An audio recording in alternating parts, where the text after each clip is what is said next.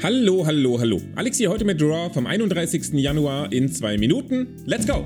Adam Pearce will den neuen WWE-Champion in die Elimination Chamber stecken. Verrückterweise haben darauf aber weder der noch MVP richtig Lust. Brock Lesnar dafür umso mehr. Der sieht darin die beste Chance, seinen Gürtel zurückzuholen, nachdem MVP ihm seine Forderung nach einem Rematch versagt. Und das, obwohl er sie in bester Biff-Manier vorträgt. Was soll denn das bedeuten? Hallo? Hallo, jemand zu Hause? Nachdem sich Rhea Ripley erneut gegen Nikki Ash durchsetzt und Miss in bester Eddie Guerrero-Manier einen Sieg über Dominic Mysterio einfährt, lädt Kevin Owens zur Kevin Owens Show und zeigt sich irritiert von der Tatsache, dass er sich fürs Chamber-Match qualifizieren muss, während sein Freund Seth Rollins seinen Spot einfach so bekommt. Ich bin allerdings zufrieden mit der Entscheidung, denn das bringt uns nicht nur ein unterhaltsames Zusammenspiel der beiden, sondern auch ein gutes 10-Minuten-Match, an dessen Ende sich Austin Theory für einen Trip in den Nahen Osten qualifiziert. Das Scooterrennen zwischen Riddle und Chad Gable ist zur Überraschung aller Anwesenden kein ernstzunehmender sportlicher Wettbewerb. Es zieht sich über die ersten zwei Stunden der Show und sieht am Ende einen siegreichen Gable, der sich bei Otis bedanken kann. Das obligatorische Match zwischen Riddle und Otis gerät zum Beatdown, in dem sich Riddle dann aber doch mit dem Comeback den Sieg und einen Spot in der Elimination Chamber sichert.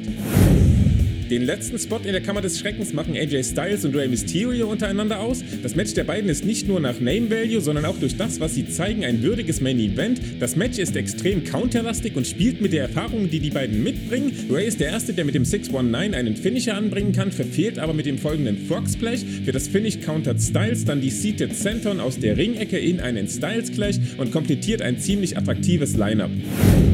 Die letzten fünf Minuten gehören Ronda Rousey, Becky Lynch und, Überraschung, Lita. Ronda zeigt, dass sie mit dem Mikrofon in der Hand immer noch weniger anfangen kann als mit dem Handgelenk einer Gegnerin. Sie will sich leider noch nicht entscheiden, macht aber deutlich, dass ein Match mit Rebecca Lynchhausen nicht ganz oben auf ihrer Liste steht. Becky hört das natürlich nicht gern und hätte gern eine Entscheidung, da die aber auf SmackDown verschoben wird, muss sie sich am Ende mit einer Challenge durch Lita zufrieden geben, in die sie sich in bester Marty McFly-Manier hineinlabern lässt. Niemand nennt mich eine feige Sau.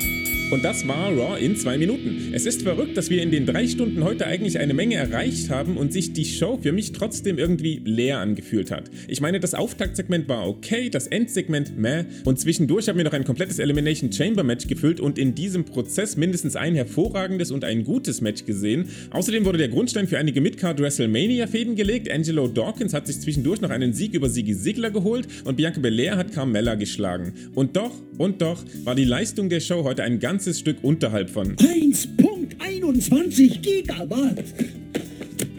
Mein Gott. Und damit bedanke ich mich für die Aufmerksamkeit. Haut einen Kommentar zur Show unter das Video, lasst ein Like und ein Abo da, wenn es euch gefallen hat. Hört später noch in die volle Review rein und dann hören wir uns am Samstag wieder zu SmackDown. Bis dahin. Was? Was zum Teufel ist ein Gigawatt? Macht's gut.